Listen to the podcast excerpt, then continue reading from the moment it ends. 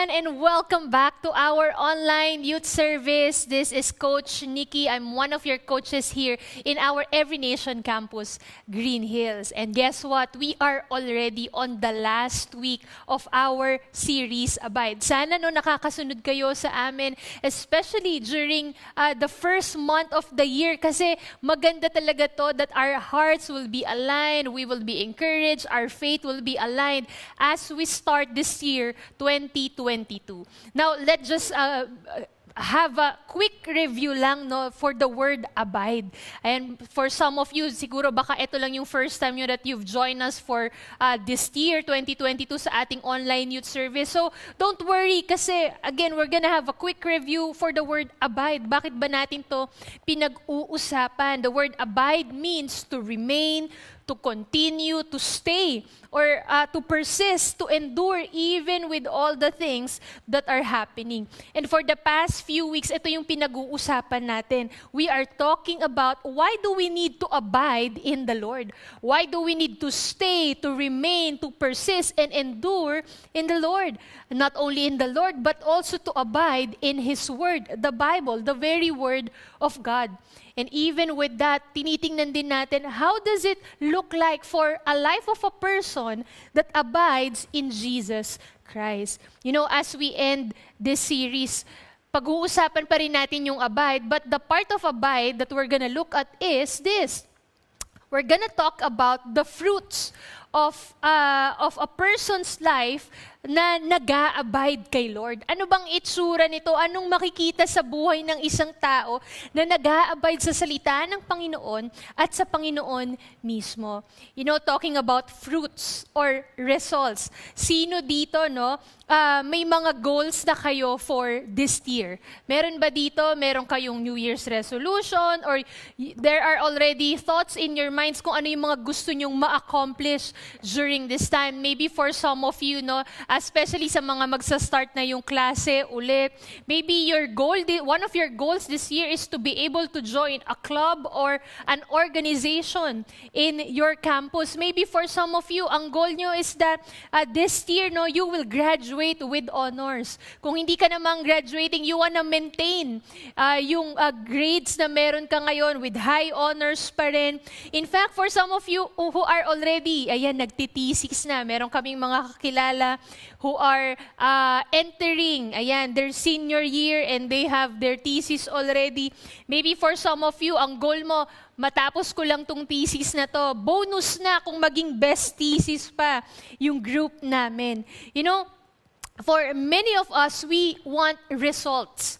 Tama ba? We want uh, our goals to be met. We want to accomplish something. Diba? Fruits, results, accomplishments. Sino ba naman ang may ayaw nito? You know, all of us would have different goals or list of this, but we want, because we want our uh, hard work to pay off. Tama ba? Gusto mo yung pinaghirapan mo, may resulta yan, may fruits yan. You know, I remember one of our students in our recent uh, youth service actually may update sa we have one of our students si Lance. Uh, last year na share niya sa amin no na he and his friends are making this game. Okay uh, may gusto daw silang gawing game. In fact na nasimulan na nila. Pero last time no nag youth service kami uh, ngayong January sabi niya they stopped already kasi parang ah, hindi na daw nila kayang gawin. But sabi nga namin no go ahead uh, pursue it pa rin, endure pa rin, gawin nyo pa rin. Maybe find some people that can help you also kasi I think uh, they've stumbled the problem dun sa paggawa nila ng game and then ayaw na nilang ituloy.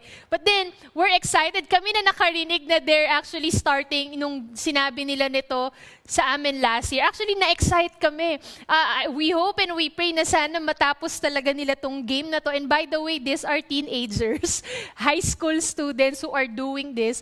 And so could you just imagine, no, pagkatas nito, ano yung ma-accomplish nila not only for the now, but even in the future.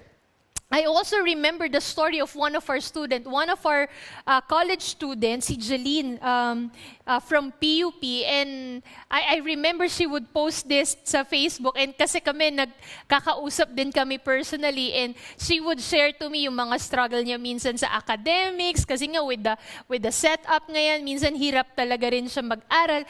And yet, magugulat na lang ako. Minsan may post na siya na, wow, high honors pa rin si Jeline. Or she's still part of the president's list. Tama ba, Coach A? Yun yung tawag sa PUP, di ba? And so, we have these different goals, we have different accomplishments na meron tayo, and we want to keep it. We want fruits, we want our hard work uh, to pay off. Gusto natin mag-bear ng fruit uh, yung mga ginagawa natin. And you know, here's the good news that we're gonna talk about tonight. The good news is this God actually desires for us to bear much fruit. Okay? Hindi lang tayo to na gusto natin may uh, napoproduce tayo na results. But in fact, God Himself desires for His children to bear much fruit. John 15, the verse that I want to share to all of us, verses 1 to 3, ang sabi dito, I am the true vine, and my Father is the vine dresser. Every branch in me does not bear fruit, He takes away. And every branch that does bear fruit, He prunes, that it may bear more fruit. Already you are clean because of the word that I have spoken to you. And so, John 15 started with an illustration na shinare ni Jesus Christ. And this illustration, okay, yung mga words na nabanggit nyo kanina, no? Vine, vine dresser, uh, branches. Okay, so technically, garden yung naiisip natin, no? Or uh, halaman itong naiisip natin. But itong illustration na ginamit ni Jesus Christ actually pertains to specific people, um, just like the vine dresser, the vine, and the branches. So, isa-isahin lang natin, no? Para we'll be able to understand um, itong uh, chapter na to, John 15, that we're gonna read tonight. So he started with this, sabi niya, diba, I am the true vine. Okay, so Jesus Christ pertaining to the vine, sabi niya, ako yan. Now, itong vine na to, ano bang ginagawa ng vine? Sabi dito, uh, ang vine, okay, technically speaking, it's the one that brings life to the branches or to the whole plant. Okay? It holds the branches, so it gives stability dun sa plant. What else? Sabi doon ni Jesus Christ, the vine dresser, or in another version of the Bible, the word that they use is the gardener, he is pertaining to God the Father. So sabi ni Jesus Christ, I am the vine, I'm the one that brings life to the branches, gives stability. Yung vine dresser or the gardener is God the Father naman. Ano bang role ng isang vine dresser, okay? So pag sinerch niyo yan, ang goal ng vine dresser, una sa lahat, he's the one in charge uh, sa mga halaman na yan. Kung mara- malaki yung garden niya, kung malaki yung hacienda niya, okay? He's the one in charge with that. Not only that, He takes care of the vines or the plants or kung ano man yung tanim na meron doon. But at the same time, He also cuts or prunes. And we're gonna talk about that later on. He also waters, He feeds, and He cultivates. Grabe no, uh, sobrang importante yung role ng isang vine dresser and at the same time, the vine itself. On the other hand, last but not the least, Jesus Christ also talked about another part of a plant, which is the branches. And yung branches daw, ito daw, ito daw yung mga taong naniniwala kay Jesus Christ. He is pertaining to the believers, to His followers. So ano bang ginagawa ng branches? Simply, kung uh, i-observe natin no, whether puno or halaman, anong nangyayari? Sa yung branches, dyan nanggagaling yung mga fruits. Okay? Na meron ng isang halaman or ang isang puno. It's where the fruits are being produced. Okay, and I believe I, we have pictures here, tama ba? Ayan, nakikita nyo dyan sa screen natin yung different parts of it. So, the next uh, verses, it tells us in verses 7 to 8 is this. If you abide in me, and my words abide in you, ask whatever you wish, and it will be done for you. By this, my Father is glorified that you bear much fruit, and so prove to be my disciples. So, I jump into verse 7 kasi in verse 7, makikita natin the why. Bakit ba to sinasabi ni Jesus Christ? Why is he talking about this? Why is he sharing this to the people, especially during that time? And why does this, itong vine, especially the vine and the vine dresser, bakit nila ito ginagawa? And it was very clear there in verse 8 that sabi doon, it glorifies the Father every time that we bear much fruit. Okay? So, simply, or very ano easy to understand kung bakit to sinasabi ni Jesus Christ to his followers or to his believers. Because again God desires for us for his children to bear much fruit. Not only that but every time daw that we bear much fruit it glorifies the father. Wow Grabe no, tayo na nga yung nagbe-bear fruit, it will benefit us, we will produce result, results, but at the same time, more than that, see, God the Father is being glorified. He is delighted as we bear much fruit. You see, He wants us to bear fruit because bearing fruits will bring glory to Him, proving that we are truly the disciples of Jesus Christ. So, we go back to this question again. Who again here wants to bear fruit? Sino dito, 'di ba, yung kaninang example ko, we have goals, we want to accomplish something. Sino dito gusto mong magkaroon ng mga results or ng ng may ma-produce something sa buhay mo or may magbunga okay sa buhay mo not only today but even the coming years of your life. And I believe all of us, we want that. But here's the thing we have a part to play. Meron din tayong role as the branches. John 15 verses 4 to 6, sabi dito, Abide in me and I in you. As the branch cannot bear fruit by itself unless it abides in the vine, neither can you unless you abide in me. I am the vine, you are the branches, sabi ni Jesus Christ. Whoever abides in me, or again, the other words for abide is to remain or to stay, sino, ang, sino man ang manatili sa Panginoon. Okay, sino man ang mag-abide sa Kanya, and I in Him, He it is that bears much fruit. For apart from me, you can do nothing. If anyone does not abide in me, look at this. He is thrown away like a branch and withers. And the branches are gathered, thrown into the fire and burned. And for those branches that doesn't abide in the Lord, sabi doon, it's thrown away. It's being thrown away. Verse 9, look at this. Let me jump to verse 9. As the Father has loved me, so have I loved you. Abide in my love. If you keep my commandments, you will abide in my love, just I have kept my Father's commandments and abide in His love. So, ano daw yung role natin as the branches? Ano daw yung, uh, uh, what are we commanded to do? Nasabi ni Jesus Christ. And it's very clear. Kaya ako binasa yung mga verses na yun, no, from verses 4 to 5 and then verse 9. Ang common kasi sa chapter 15 ng John, na, map, na paulit ulit the word, the words na mababasa natin doon is the words, abide in me. To abide in the Lord. Abide in Him. In fact, in verse 9, mas ano pa, mas specific pa, abide in my love. Keep my commandments. So sinasabi ni Lord, huwag kayong lumayo sa akin. Magstay kayo sa akin. Magstay kayo sa presensya ko. Magstay kayo sa, sa salita ko, sa word ko. Huwag kayong mag-walk away from my word. Don't go out and run away from me. Stay in me because those who stay in me will bear much fruit. And those who do not stay in me, sabi doon, they are being thrown away like the, uh, the branches okay, that does not bear fruit and withers. We are commanded to remain in Him, in His Word, and in His love. But you know, this is the reality. It's not gonna be easy. Tama ba? Hindi madali.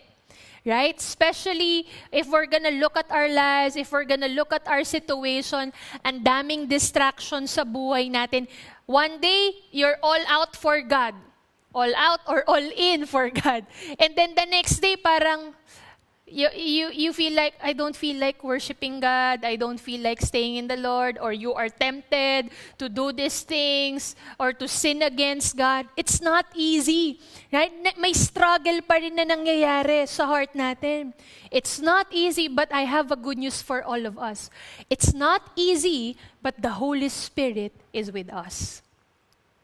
Last week I talked about that, that the Word of God gives, gives a Spirit to all of us. Jesus Christ Himself gives the Spirit to each and every one of us. So it's not easy, but the Holy Spirit will help us. Look at this in Galatians chapter 5, verses 22 to 23. But the fruit of the Spirit is this love, joy, peace, patience, kindness, goodness, faithfulness, gentleness, and self control. Against such things, there is no law the Spirit will produce this fruit in us that will help us to abide in the Lord and in His Word. Yung tipong makikita mo, uy, may patience ka na. Dati, ang daling uminit ng ulo mo. Dati, konting ano lang, konting uh, discomfort lang, aayaw ka na agad. Pero ngayon, mas na-experience mo yung gentleness ng spirit, yung uh, kindness, yung uh, patience, Right? Even yung self-control. Dati kapag, uh, alam mo yung pag may temptation na, wala namang nakakakita or wala namang makakaalam and so you easily give in. Pero ngayon, now that you know the Word of God, yung meron ng conviction sa heart mo, and you know what? That's actually a good sign. It's a sign that the Holy Spirit is at work in your life. It's a sign that you are in the process of God transforming your heart, your mind, your soul, even your perspective in life.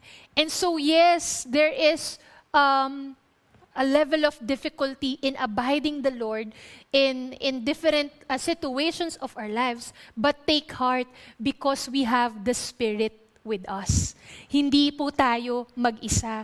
Every time you feel that, every time that you, you are struggling, call upon the name of the Holy Spirit. Holy Spirit, tulungan mo ko. Holy Spirit, I wanna abide in the Lord. I wanna abide in His Word. Help me and strengthen me that I may abide in you. The Holy Spirit is with us as we abide in the Lord. Okay? The Holy Spirit is with us as we abide in the Lord. Hindi tayo mag-isa. Huwag kang matakot. Huwag tayong matakot. Yes, there is actually a process that we need to go through bawat isa sa atin, lahat tayo na may relationship sa Panginoon. And we always say this ng mga coaches nyo, no? Hindi naman to overnight eh, na okay na lahat yung buong buhay mo, hindi ka na nagkakaproblema, hindi ka na nagsastruggle, no? In fact, minsan mas mahirap pa nga. Kasi ngayon, mas aware ka na of what pleases God and what displeases God. Mas aware ka na ngayon because of the Word of God, what is uh, what are the sins against God and what are the things that will honor God. And so, yes, there is actually a process that we need to go through. In the biblical word, no, it's the word sanctification. Patuloy tayong binabago ng Panginoon. Patuloy tayo na, sabi nga nila, from glory to glory. Okay? From this person that you were before nung wala ka pang relationship sa Panginoon, unti-unti, binabago tayo ng Panginoon. Actually, nabanggit ko na tong word na to kanina, uh, na isa sa mga role okay, ng vine dresser or ng gardener is this, to cut or to prune. Okay. And I want to dive into that word uh, since we are already talking. Itong process na to as Christians, as believers, there's actually the process of pruning. Na tinatawag natin. Alam niyo ba, nung naging Christian ako, ganito din. This was the time, that was the time also, we were talking about, uh, the pastor during the time was talking about or preaching about John chapter 15. At doon ko lang naintindihan yung word na pruning. Akala ko kasi dati, kapag may relationship ka na kay God, dapat okay ka na eh. Dapat hindi, dapat hindi mo na nagagawa tong mga bagay na to. That's true. At, at, at some point in our lives, darating that tayo doon. But there's that process of pruning. May kinakat si Lord sa buhay natin, those things that are hindering us in growing in our relationship with Him. The things that are stopping us na mas ma-experience yung fullness ni God. The Lord will cut those things, and when the Lord cuts or prunes us, guess what? It's gonna be painful. Okay. Sino dito yung na-try nyo ng maggupit ng papel tapos nagupit kayo? Yung accidentally, no, na, na, na ano din yung sa kamay nyo or sa daliri nyo minsan, di ba? Yung konti nga lang, ano, magasgas, ang sakit na, di ba? What if yung kinot pa? Okay? There are a lot of things in life, in our lives, that God will prune in us. Why? Because of this purpose. Pruning, Okay? Um, in its definition, okay, uh, by gardening solutions, ayan, para talagang legit tayo, no? Sabi dito, there are actually four steps of pruning. Okay? Number one, to remove all dead, diseased, or injured branches.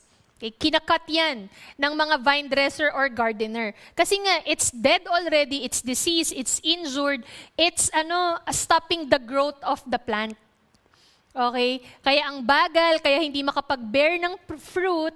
So, the vine dresser has to cut it so that to keep it healthy. Okay? The second one is to keep it strong by removing or reducing the length of stems that compete with the main leader. Wow, I love this part, no? By the way, ito talaga sa, sa gardening solutions or ang tawag dito, it really happens in real life sa mga plants, no? So, mapapansin nyo, there's that correlation in real life.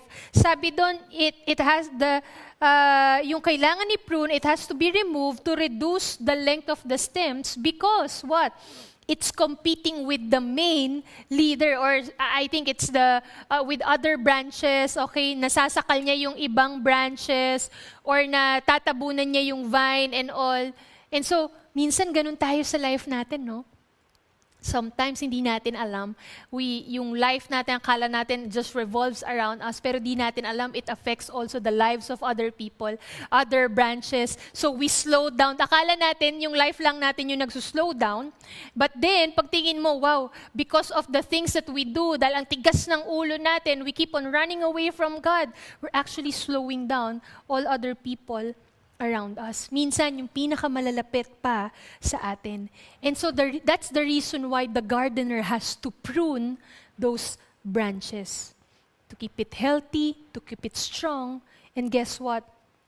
Although it's painful when God prunes us, and so sometimes it will really take something away from us, but guess what? We can trust that God is a good God ang pinaka-purpose ni God why He prunes us so that we will bear much fruit. That we will even grow, uh, that we will grow even more.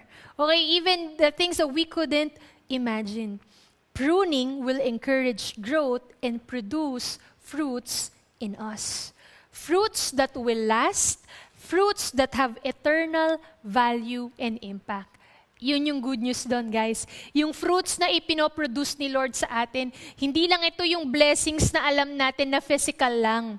Okay, na mayroon ka ng mga bagay na to. But more than those things, it's the kind of fruits that will last. Fruits that will last could be, it could be in your character, in your mindset, in your life, in your faith.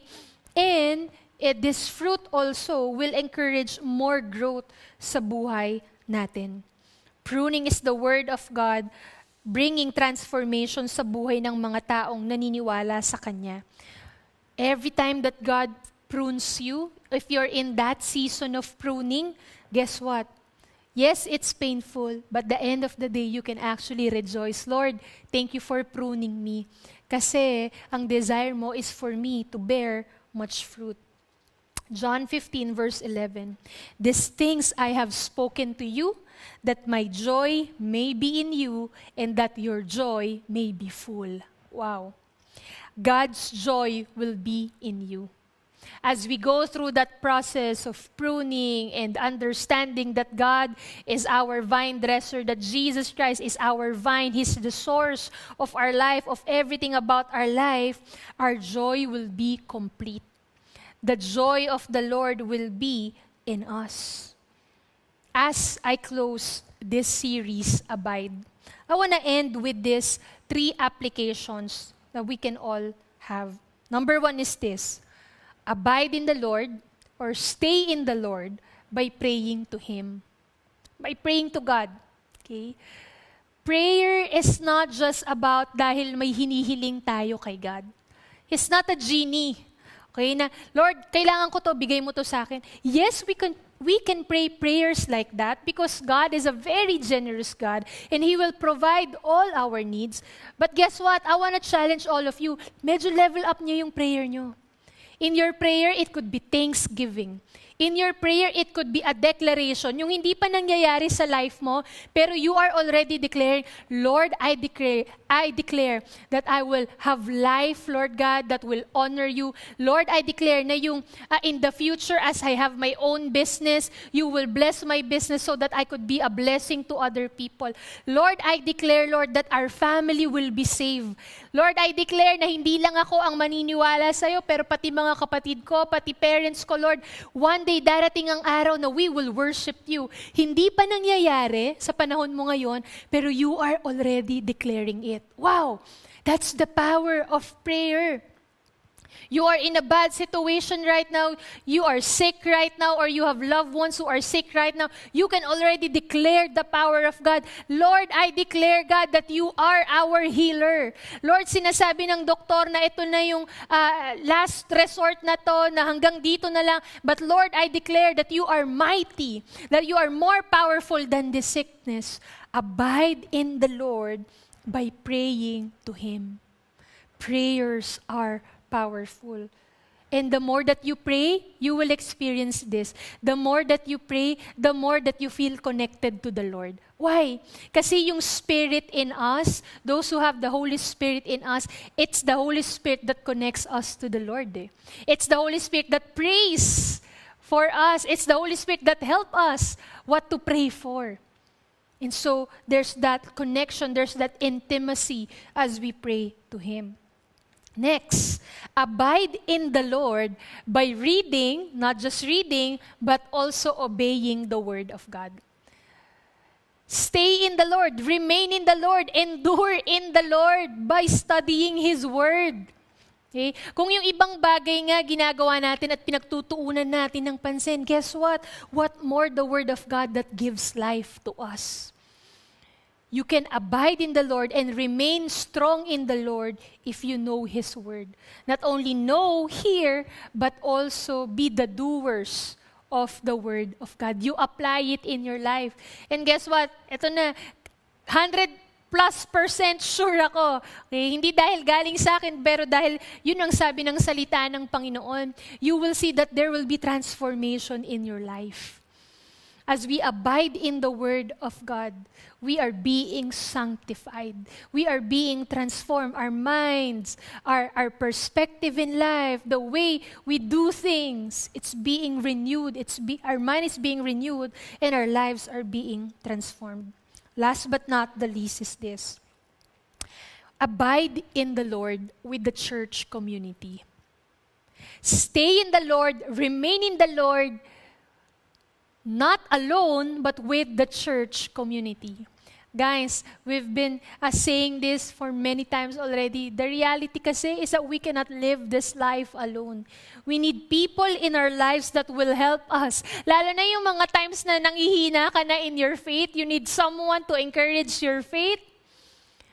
We need to be with the church community. You know, to explain more of this, I want to end with this illustration. And this was shared to me by uh, Pastor uh, Francis. Okay? So th- there's this tree. Okay? Uh, I think we have a picture there. It's called the Pando tree. Okay? Interestingly, itong Pando tree na to, sa picture, mukha siyang marami, no? Outside, it looks individual trees na iba-iba. But do you know that the pando tree is a single organism? What do I mean by that? Underneath those uh, seemingly individual trees, pag tiningnan mo yung ilalim niyan, actually they are just one organism. They are just one tree connected interconnected yung root niyan. That's why the pando tree is actually considered the most largest and dense organism. One organism. Wow. Why am I sharing this? Kasi parang ganun tayo, guys, as a church community. Yes, iba-iba yung ages natin, iba-iba yung background natin, iba-iba yung itsura natin, iba, some of us, iba-iba yung lingwahe natin, yung pinanggalingan natin. But guess what? We are connected to one root, to one vine, who is Jesus Christ. And as we, all of us, are continuously being connected to this vine, together we can continue to grow in the Lord. Together we can continue to abide in the Lord. Alam niyo ba kapag yung uh, is uh, one of the one of those trees no, kapag hindi siya connected, hindi siya mabubuhay. Right? Why? Again, because it's just one tree. Just like, ang ganda nga eh. Sabi ko, grabe, ang ganda ng illustration na to, no, nung story na to, because it's really like the church. We are one church. Right? In the whole world, we are one church founded. And our, our foundation is Jesus Christ Himself. Do not do this alone. Abide in the Lord with the church community. If you're here and you're not yet connected, please do approach any of your coaches, message any of us, and we would gladly connect you to one of our leaders so that you will continue to grow in your relationship with the Lord, eventually to bear much fruit. Amen? Let me just pray for all of us. Lord, maraming maraming salamat sa salita mo para sa bawat isa sa amin. Even for the past three weeks that we are um, talking about abiding in you. Lord, I pray that we will not stop here. But in fact, just like one of the definitions of abide, which is to endure, Lord, this year we declare that we will endure this life with you. Not alone, not on ourselves, not with other things that the world is offering to us, but only with you and with the people that you and with the church community that you have planted us uh, where you have planted us. So, Lord, I pray, Lord, that your word will bear much fruit in the lives of our young people. Lord, yes, we are online right now. Hindi namin nakikita technically ang isa't isa personally. And yet, Lord, by faith, I believe, Lord, that your word that is being planted, the seeds of your word that being planted in every person that hears this word, Lord, it will bear much fruit in the name of Jesus. Lord, not only this year, but all the years of our lives, even up until eternity. Lord, maraming salamat, Lord God. Lord, I pray, Lord, for those branches right now that they feel like, Lord, they are and then they are withering and then they will just be thrown away and then they don't feel like they are you know um, parang useless yung life nila lord i pray lord that they will um, that you will visit them, that you will speak to them, that they will be connected first and foremost to the vine. Lord, buhayin mo ulit yung branch na yon, Lord God, because you are the God who can bring back life to any person and to give life to any person, Lord. And if there are those people, Lord God, they feel like they're lifeless, they're useless, they're worthless, Lord, encounter them. Show yourself to them and give them life, O Lord. Lord, maraming salamat, God. I pray that we will just continue to worship you and abide in you this year and for the years of our lives. Jesus' mighty name we pray. Amen and amen.